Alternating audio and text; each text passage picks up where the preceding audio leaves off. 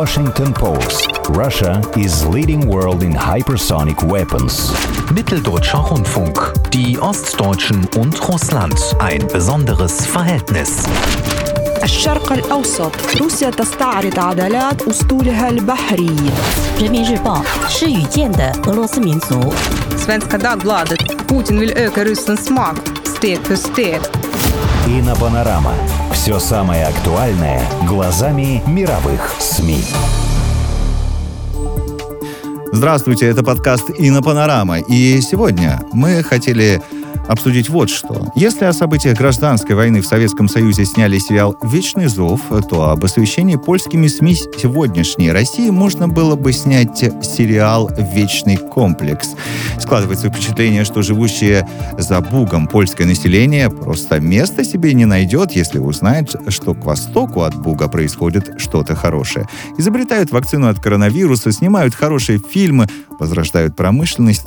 Что это? Требование публики или пропагандистский запал редакторов, выполняющих указания э, представлять Россию скопищем пороков? Сегодня поговорим на эту тему с обозревателями и на СМИ. В студии Елена Березина и Дмитрий Бабич. Коллеги, я вас приветствую. Здравствуйте. Добрый день. Итак, Елена, ну это же правда, да, что сегодня Польша одна из самых русофобствующих э, стран. Или, в общем-то, преувеличивают вот всю эту историю, как да нет, к кажется? сожалению, не преувеличивают. Нет, Э, У нашей соседки есть некий такой пунктик. И этот пунктик Россия. Да, Россия действительно является, в общем-то, не единственной проблемой в Польше, но, прямо скажем, главной проблемой. И причины этого явления не только в негативной исторической памяти, ведь нас связывают довольно-таки бурные события нашей истории. А, ну, в общем-то, о негативной исторической памяти нас э, уверяют западные СМИ. На самом деле, а, в общем-то, есть некие комплексы у поляков. И я вот позволю себе вернуться к интервью, то точнее, обратиться к интервью историка, профессора Анджея Валицкого, которое он дал еженедельнику «Политика». Это было его последнее интервью, к сожалению, в августе 2020 года профессор умер. Так вот, в этом интервью э, Валицкий говорит, что почти всеми действиями поляков, в особенности по отношению к России, движет комплекс превосходства по отношению к России. И этот комплекс, они, он компенсирует другой польский комплекс, а именно комплекс неполноценности по отношению к Западу. Получается, что, э, в общем-то, один э, комплекс — это мифологизация Запада, а второй комплекс — это э, Демонизация. как- демонизация, демонизация России. И один комплекс компенсирует другой. Ну, как утверждает э, профессор Валецкий, он э, этот комплекс характер- характерен для элиты в основном, но это не так. В общем-то, сейчас этот комплекс затронул очень большие слои населения, и рядовые поляки тоже ему подвержены. Об этом мы вот позже будем говорить, потому что по соцсетям это очень-очень здорово видно. А, Вот. э, Ну, Ну, Польша. То есть да. схема, мне кажется, такая. А, Поляк э, мыслит следующим образом. Ой, мне никогда не удастся быть лучше, чем французы, англичане, немцы. Но есть на Востоке страна, где все точно хуже, чем у нас. И уже вроде как полегчало. Мне кажется, это ощущение, оно знакомо и многим россиянам. А вот, э, Дмитрий, а расскажите, вот по вашему мнению, а как давно это продолжается? Вот продолжается, например, это со времен э, окончания Второй мировой войны, или это окончается э, еще со времен польско-литовского княжества великого? Вот э, с каких... Вот просто вот по Великое княжество мнению, Литовского. да. Оно Да, давайте так, Речь Посполита, да? Но Речь Посполита это другое. Речь Посполита переводится буквально именно как республика, то есть общее дело. Вот расскажите Речь мне, это, это о- дело, а республики? Посполита это общее. Вы знаете, я пытался найти, так сказать, концы этого явления, смотрел старые книги, и когда я вдруг прочел воспоминания одного чешского путешественника, который в конце XVIII века посетил Петербург и Варшаву, и выяснил, что а, в Варшаве популярна теория, что русские не славяне, а это смесь татар, финнов, э, финно-угров и так далее, а в Петербурге популярна теория, что польская элита это все потомки сарматов, которые, Да, значит, теория угнетали, угнетали Сарматская местное, теория. да, Да местное славянское шляхта. население. я, а, а, я понял, что э, какая там Вторая мировая война, какой там 19 век, это уже конец 18 Это века. столетие. Чешский путешественник это заметил. Вот, но Ага. я все-таки э, вернусь э, к Лене, да, вот, по-моему, в издании Крессы нам понравилась э, статья Да, такого я сейчас Кароля не обязательно Казимирчака по обращусь к этой как раз. статье, но я хотела бы еще сказать, что, в общем-то, в основе этого польского комплекса, ну, можно его назвать так, российский Мгм, комплекс, поляков. А, В общем-то, лежит еще одна, один момент. Поляки всегда очень хотят, чтобы Запад их похвалил. Вот, но они хотят быть на Западе. Они все время утверждают, что мы Запад. Но на самом деле они не Запад. Они все время были на рубеже Запад-Восток. Восток-Запад, то есть где-то посерединке. Вот. И у них еще присутствует некая такая обида. Обида за то, что вот Россию не удалось вытеснить в Азию. Ну, пусть бы топала к своим татарам и монголам. А мы бы здесь в Европе распоряжались. В общем-то, им все время хочется создать какой-то некий центр русофобии. В общем, понимаете, если э, сейчас в этом центре русофобии у нас находятся страны Прибалтики э, во главе с Польшей, вот, то есть э, четыре страны, хотелось бы туда притащить еще и Украину с Белоруссией. То есть некий миф, раньше был такой миф, значит, борьбы стремление к свободе. То есть все время боролись за свое государство, за свою независимость. А теперь этот миф прев- превратился в некий такой э, миф русофоб- русофобского союза под знаменами реакции. Вот что сейчас да, да. творится у поляков. Ну, вот я а, перейду к этой статье, о которой говорил э, Дима на портале Крессы, она так и называется «Российский комплекс поляков». Вот. И здесь автор как раз рассуждает э, над комплексом превосходства над Россией, и э, он уверен, что этот комплекс порожден, в общем-то, невежеством. Ну, в какой-то степени он прав, и я с ним согласна. А, этот комплекс очень опасен, потому что, в общем-то, невежество порождает э, как бы изоляцию. И получается, что два соседних народа живут, не зная друг о друге. Ну, в, среднем сейчас средний поляк не знает, как живет средний россиянин. А россиянам, по большому счету, на Польшу наплевать. Вот. Ну, вот такая вот у нас складывается ситуация. И, э, ну, вот этот комплекс, который присутствует у поляков, он, в общем-то, чем плох? Он им выходит боком. То есть, убеждая, что в России все хуже, чем в Польше, они себя вот, знаете, как бы вот гладят. Ну, у нас-то все лучше. Всё мы, равно, мы, да. да, мы вот как бы передовые. А вот не- зря недооценивают врага, как они нас называют. Врага надо всегда изучить. И, в общем-то, не называть его плохим, уж по большому счету. Ну, э, в общем-то, я дальше только хочу процитировать э, автора Статью, да, этой статьи. Казимирчака, да, э, автора. это некий э, Кароль Ка- Казимирчак. Кароль Казмерчак, он пишет, что чувство превосходства склоняет поляков практически игнорировать россиян, считая, что тем нечего предложить миру. Если учесть также низкий уровень владения русским языком среди поляков, то можно сказать, что два соседствующих народа живут практически в полной изоляции друг от друга. Вот о чем я, собственно, и говорила. Ну вот э, интересно, как все это э, вылилось э, в кино, да? Э, об этом у нас м, мало знают, а на самом деле интересная история. Оказывается, в России э, снят такой сериал на экспорт, называется «Пока станица спит». О жизни А. некой, э, значит, станицы казачьей на рубеже 19 и 20 века. Красивый костюмированный сериал. И он вдруг оказался очень популярен в Польше. То есть миллионы людей его скачали по каким-то вот этим а, гаджетам, да, по которым они смотрят фильмы. Нет, Дима, дело в том, что в Польше сейчас идет такая тенденция, что они активно закупают российские сериалы. И они в целом, и они у них становятся хитами. То есть э, вот опять-таки Да, недооцениваем врага. А ведь русский язык, он очень популярен на э, всем пространстве СНГ. Уж не говоря там о Белоруссии, где это вообще язык и улицы, и дома, и, И в и в той же Литве, которая, кругах, да. простите, очень имеет близкое отношение к Польше, Россия. но там рос- российские телеканалы все-таки смотрят, пока их не стали запрещать. Ой, Вот, но и я просто- продолжают смотреть, я вас уверяю. Да, э, х- хотел бы, поскольку мы говорим о прессе, так вот, об этом сериале появилась статья э, в издании Newsweek Польска, то есть польское издание журнала Newsweek американского, э, где э, поляки печатают свои статьи, да, ну, какие-то статьи перепечатывают с английского, но в основном это польское издание настоящее, да. Так вот, автор представляет этот сериал как некий такой современный вариант кубанских казаков что это лакировка действительности. То есть вот это очень интересно, когда а, поляки начинают ругать современную российскую продукцию, современную российскую жизнь теми же словами, какими значит, сначала советская Россия ругала царскую Россию, помните, а потом Хрущев ругал Сталина. Если помните, при Хрущеве вот кабан- э, кубанские казаки, э, как фильм, да, были подвергнуты резкой критике за лакировку действительности, что вот все-таки не так мы хорошо жили в конце 40-х годов, как представлено в этом фильме. Вот теперь также поляки говорят. Вот, теперь также поляки говорят про этот э, сериал. Сериал показали, кстати, не только они скачивали, они его показали еще и по своему каналу ТФЛП.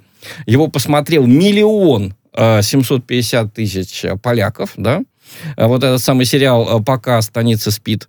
И, э, ну, там любовь, значит, страсти в этой станице, казачьей э, российской станице. То есть обычная человеческая история, Ну наверняка. да, и все это костюмировано, красиво. И вот э, автор э, издевательски пишет об этом, э, значит, сериале прямо словами Хрущева о кубанских казаках. Цитирую. «Казаки в этом фильме ездят в поле на бричке, а работают в белоснежных рубашках, а также в брюках с лампасами и военных фуражках. Основные проблемы жителей казахской станицы – это любовные восторги и разочарования. И это в тот самый момент, когда Россия в начале 20 века испытывала страшные экономические трудности. Ну, понимаете, это э, то, что называется вульгарная социология, да, это то, в чем обвиняли многих советских авторов. Ну, любят люди посмотреть костюмированный сериал. Ну, им действительно все равно, какая была экономическая реальная жизнь в России э, начала 20 века. Есть некий миф о казаках, да, и всем хочется его посмотреть. Таким же образом есть и в Польше, да, масса фильмов о, значит, вот этом периоде до Второй мировой войны с вот этими, значит, э, э, горцующими офицерами, Э, у них же у поляков это очень ценилось, да, кавалерия, да, пани молодые там не занимаются ничем иным, кроме как играют на фортепианах, Шопена, вот, и никто не говорит, Ну, что кино, лакировка это же есть кино. Ну что, я не Конечно. понимаю. что- Вот, но автор пишет, значит, Что дальше. стало Я политикой. хочет-то? я Что- хотел бы процитировать еще раз Newsweek Польска об этом нашем сериале, потому что это очень показательно в плане того, как они, ну, за что нас критикуют, да.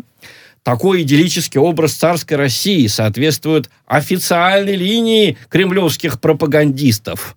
Согласно Ага. их риторике, Россия в начале 20 века якобы не уступала по уровню развития и даже превосходила страны Западной Европы. Историческая правда выглядела иначе. В России в то время в деревнях нередко свирепствовал голод, а их жители все были неграмотными. Те, кто перебирался в города, где были нужны рабочие, жили в нищете. Все это и привело к революциям 5 и 17 года. Слушайте, ну прямо как будто советский учебник о э, царской Дмитрий, России до 17 года. Вы Правда? позвольте, но мне п- реально интересно, позвольте все-таки задать вам вопрос. Ага. А Польша в начале 20 века не входила в состав Российской империи? То есть Нет. то, что пишут... Нет. а, Они не- не уверены, пишут, что не- ну, они жили как-то по-другому. начале- до 18 года. До 18-го да, но жили года. они А всегда такие- лучше Я- России. да, ну, Они жили а, лучше, круче. Да, и ну вообще, ладно. там вот там Восток. Понимаете, А. Восток. Вот такая немытый. На самом деле Польша жила, конечно, э, часть Польши была в составе Российской империи, часть в составе Австрийской, часть в составе, значит, Пруссии, да, но а, э, на самом деле, э, как разные регионы жили по-разному. В России были богатые регионы. Если вы посмотрите там на средний уровень жизни в Петербурге в начале 20 века, конечно, он был выше, чем в польской деревне Ага. над Вислой, да, вот этот надвишлянский край, который входил в состав а, России, да, и поэтому Ага. 35 тысяч поляков жило в Петербурге. Официально, это по переписи населения на 17 год.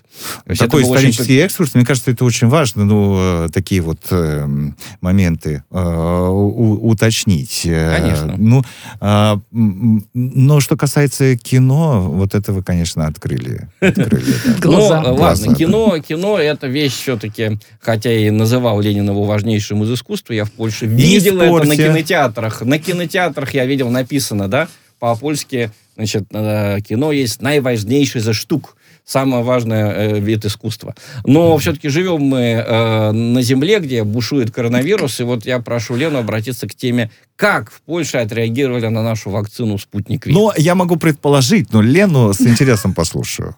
Ну, в общем-то, что здесь говорить? Успех российской вакцины «Спутник Ви» практически в Польше не обсуждался. Ну как же можно говорить об успехе, о русском успехе? Вот весь мир будет говорить, а поляки не будут об этом говорить.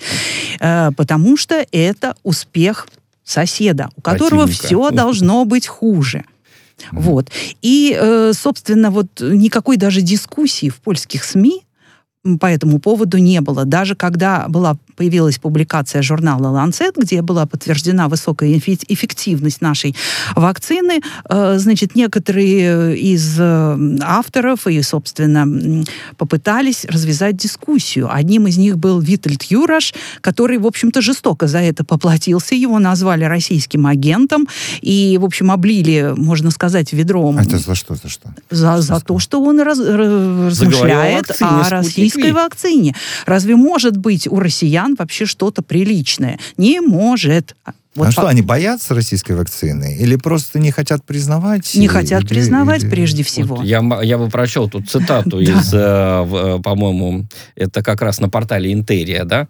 Только при мысли о впрыскивании под польскую кожу достижений российской науки поляки вспоминают о разделах Польши, о Сталине, о Польской Народной Республике и о Смоленской катастрофе. Ну, Смоленская катастрофа Ой. это 2010 год, когда упал э, самолет с президентом Лехом Качинским. Качинским. Вот эти люди, Смоленск. Которые писали эти строки, они еще кого-то называют пропагандистами, да? Ну, То есть это вот, же э, большой вопрос, кто, кто такой выдумывает, да. Я думаю, что Лена прокомментирует, она лучше знает портал Интерия, чем я. Ну, в общем-то, э, знаете, когда в Польше говорят о российской вакцине, вообще они очень мало писали, очень. И только в последнее время появились некоторые публикации, ну, потому что как же можно признать, что вот у этих на Востоке что-то приличное появилось? Нет, оно не может там появиться. Вы сейчас так по-актерски показали, да? Нет, на самом деле. Э, Значит, и использовались такие фразы, ну, если верить статье, это мнение россиян, и вообще надо относиться к этому с большой долей скепсиса. Ну, не может оно появиться на Востоке, понимаете? Вот. И, э, значит, э, вот Дима прочитал как раз вот эту вот выдержку. Я э, хотела сказать, что это все стереотипы. За 200 лет этих стереотипов вот в наших отношениях вообще накопилось великое множество. Здесь вот очень хотелось бы вспомнить э, некого Адама Ежечарторийского, который, в общем-то, описал, описывал в свое время симптомы своего невроза по отношению к России. В начале 19 века. Да, да, это было связано с разделами Польши, и он, значит, писал, что у меня вскипала кровь от одного вида тех, кого я считал виновниками раздела нашей страны. Это, естественно, относилось только к России. Какая там Австрия? Зачем? В общем, только Россия виновата в разделах вообще, Польши. Вот, конечно, это были русские. И, э, в общем-то, надо еще напомнить, что Адам Ежечарторийский – это представитель знатного рода, которого борцы за независимость в Польше в свое время прочили в короли, а, вот, освобожденного от России государства. Польского, да. Вот. У него были крайне русофобские взгляды, но, несмотря на это, он был одним из самых приближенных к Александру Первому людей. И даже вот его имя упоминается в романе «Война и мир». Ну так вот он вот, вот просто, понимаете, эта польская кровь бурлила, и он вскипал от мысли о том, что, значит, на Востоке может быть что-то приличное. Вот, к сожалению, и сейчас, в общем-то, наш э, спутник Ви, он у многих со- ассоциируется и с судьбой Навального, и с визитом Барреля в э, Москву, и строительством Северного потока. То есть, вот, понимаете, под польскую кожу нельзя впрыснуть в спутник Ви, потому что, потому что это вот реакционная вакцина. То есть они ее так воспринимают. Вот. И, э, собственно, в общем-то, вот этот автор на портале Интерия, он говорит, что польское правительство пока крутится э, и не принимает никакое решение по использованию российского спутника ВИ, хотя, в общем-то, вакцины-то на всех не хватает в Евросоюзе. Вот. Но э, уж принять российский спутник, это ну никак невозможно. Вот. И м, посмотрим пользователи там потрясающие Да, я сейчас вот как пишут. раз сделала небольшую подборочку пользователей, которые пишут о том, э, в общем-то, о своих впечатлениях, о том, как воспринимается эта вакцин, вакцина. Вот. Э, И э, люди вот, например, пишут, что это верх глупости. С одной стороны, жаловаться на отсутствие вакцин, а с другой не использовать э, российскую вакцину.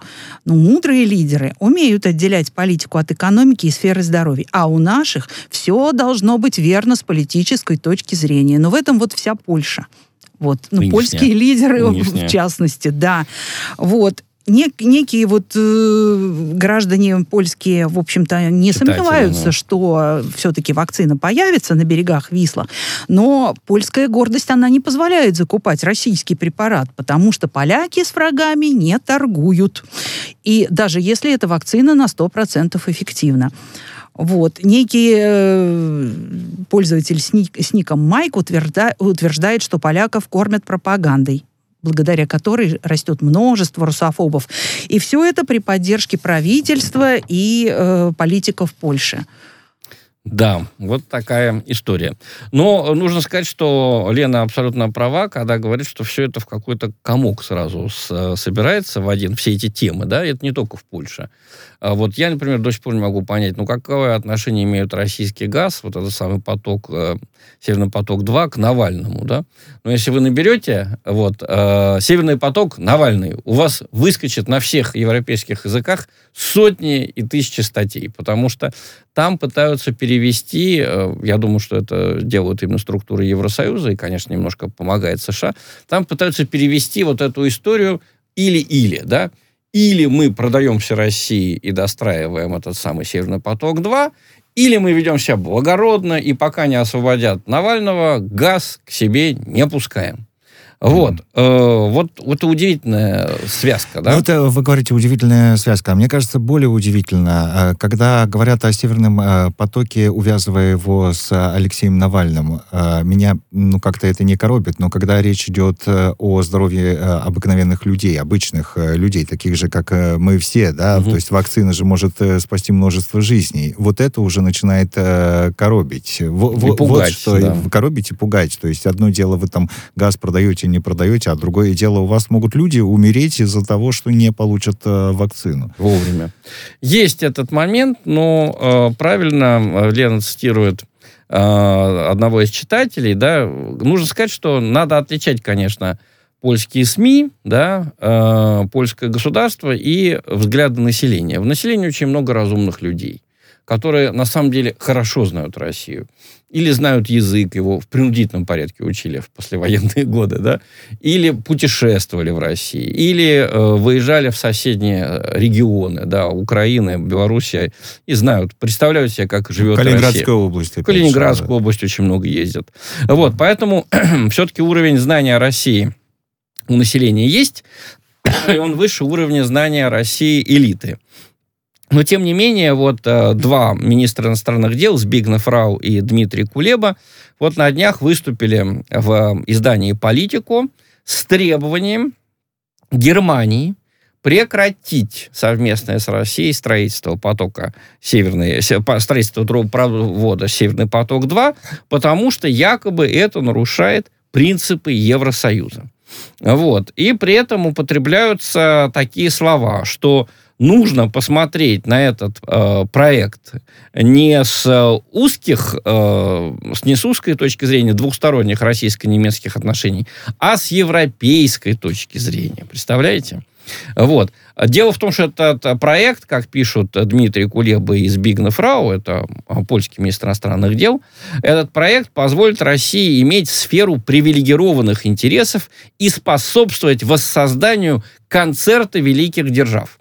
Тут опять отсылка к 19 веку. Вот когда мы говорим о Польше, нельзя О не говорить об истории. Что такое концерт великих держав? Да?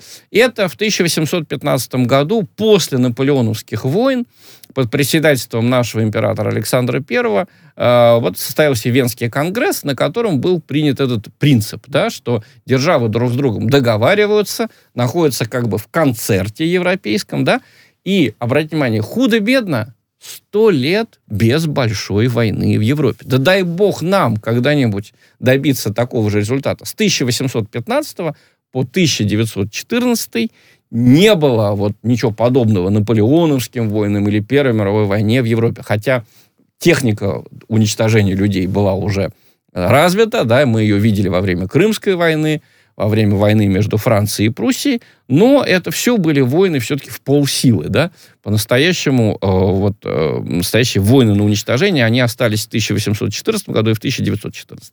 Вот э, чего бояться, от чего нас предупреждают министры иностранных дел Польши и Украины. По-моему, не надо этого бояться. А, Мир сто лет, это тоже. здорово. Миру сто лет, и пусть еще будет миру сто лет, да, коллеги. Благодарю вас. Это подкасты «Инна Панорама», обозреватели «Инна СМИ» Елена Березина и Дмитрий Бабич сегодня работали в нашей студии. Большое вам спасибо. Спасибо. Все.